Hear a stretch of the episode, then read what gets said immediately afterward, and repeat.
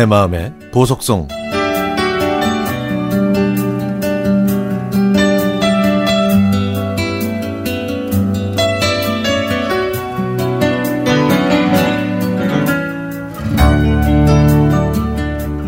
이번에는 내려오지 마래. 응? 안 내려와도 된다. 코로나19가 대구를 휩쓸고 있던 지난 3월 초 대구에서 홀로 사시는 어머니의 70번째 생신이 있었습니다. 그래서 대구와 경남 양산, 서울에 흩어져 사는 저희 삼남매는 영상통화로 어머니의 칠순을 기념했죠. 어머니는 아버지가 돌아가신 다음부터는 당신의 생일을 챙기는 걸 미안해 하십니다. 당신의 생일을 숨기시고 피하시려고 하는 어머니를 보면 제 마음이 쓰려오네요. 그로부터 한 달 반이 지나 아버지의 기일이 다가왔지만 코로나19는 여전히 저희 가족의 발을 꼭꼭 묶어두고 있었습니다. 4월 27일이 아버지의 13번째 기일이었는데 어머니는 이번에도 내려오지 말라고 하시더군요.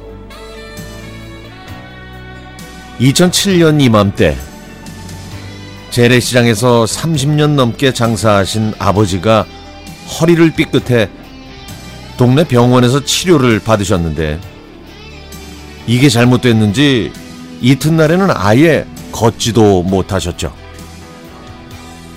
그래서 대구에 있는 큰 종합병원으로 옮기셨는데 그곳에서도 원인을 발견하지 못한 채 2, 3일 정도 입원만 하고 계셨습니다. 당시 서울에서 인턴 직원으로 일하고 있었던 저는 아버지께 전화를 드렸죠. 아빠, 괜찮어? 내가 내일 휴가 냈어. 대구에 내려갈게. 조금만 기다려. 나 뭐하러 내려오노? 아니, 내일 퇴원하려고 신발하고 옷하고 다 갖다 놨다. 여기 형이 와 있으니까네. 에이, 걱정하지 말고 회사 다녀라.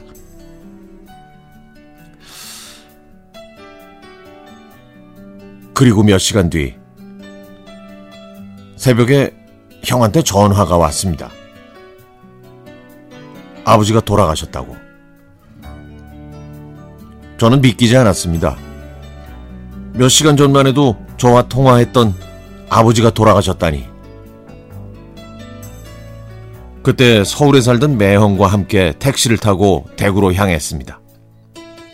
내려가는 내내 눈물도 나지 않았고 목소리도 나오지 않았죠. 대구집에 들어가는 순간 어머니는 저를 보자마자 거실 바닥에 주저앉아 오열하셨습니다. 막내인 저는 유독 아버지를 좋아하고 잘 따랐습니다. 아버지와 어머니는 매일 새벽 4시에 출근하셔서 밤 10시에 들어오셨는데요. 밖에서 아버지의 트럭 소리가 나면 저는 강아지가 마중 나가듯 뛰어나가서 아버지를 맞이하곤 했죠. 볼록 나온 아버지 배를 샌드백 삼아 권투 흉내도 많이 냈고요. 저는 살면서 병원 신세를 많이 졌는데 입원실에서 자고 일어나면 늘 인자한 미소로 저를 보고 계셨던 아버지의 얼굴이 떠오릅니다. 올해 7살인 아들을 보면 아버지 생각이 많이 납니다.